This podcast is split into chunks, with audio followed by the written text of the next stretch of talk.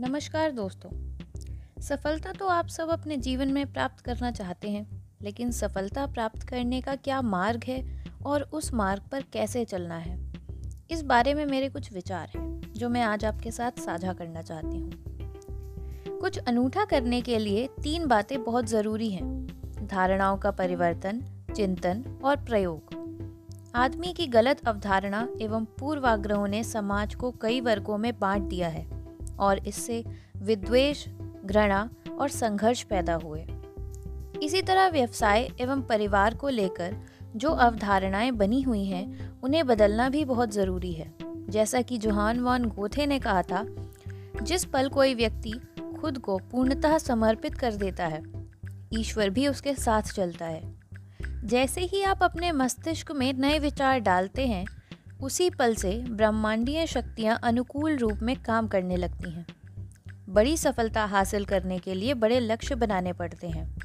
भरसक कोशिशें करनी होती हैं। केवल बातें करने से कुछ हाथ नहीं आता। चित्रकार पाब्लो पिकासो के अनुसार, योजना की गाड़ी पर सवार होकर ही लक्ष्यों तक पहुँचा जा सकता है।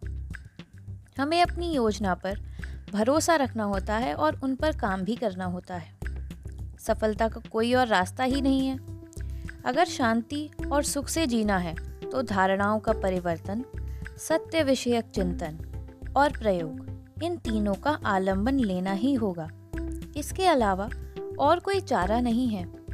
कोरी चर्चा से कुछ नहीं होगा। चिंतन की भूमिका पर उतर कर उसे प्रयोगात्मक रूप देना पड़ेगा। अगर ऐसा होता है तो विश्वास किया जा सकता है कि हर तरह की शारीरिक मानसिक और भावात्मक समस्या का समाधान ज़रूर होगा।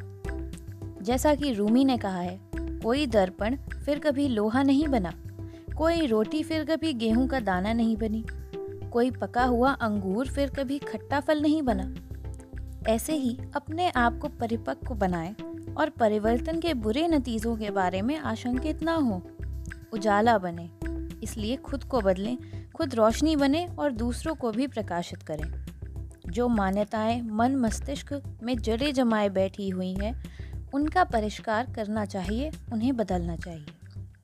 ऐसे ही मेरे कुछ नए, स्वच्छंद और अन्वेषणात्मक विचारों को सुनने के लिए www.sanskriti.sarita.com को फॉलो कीजिए, जहाँ ज्ञानामृत के अंतर्गत सभी एपिसोड उपलब्ध रहते हैं। आज के लिए इतना ही। ज्ञानामृत में आपके कीमती कमेंट की प्रतीक्षा रहती है। धन्यवाद।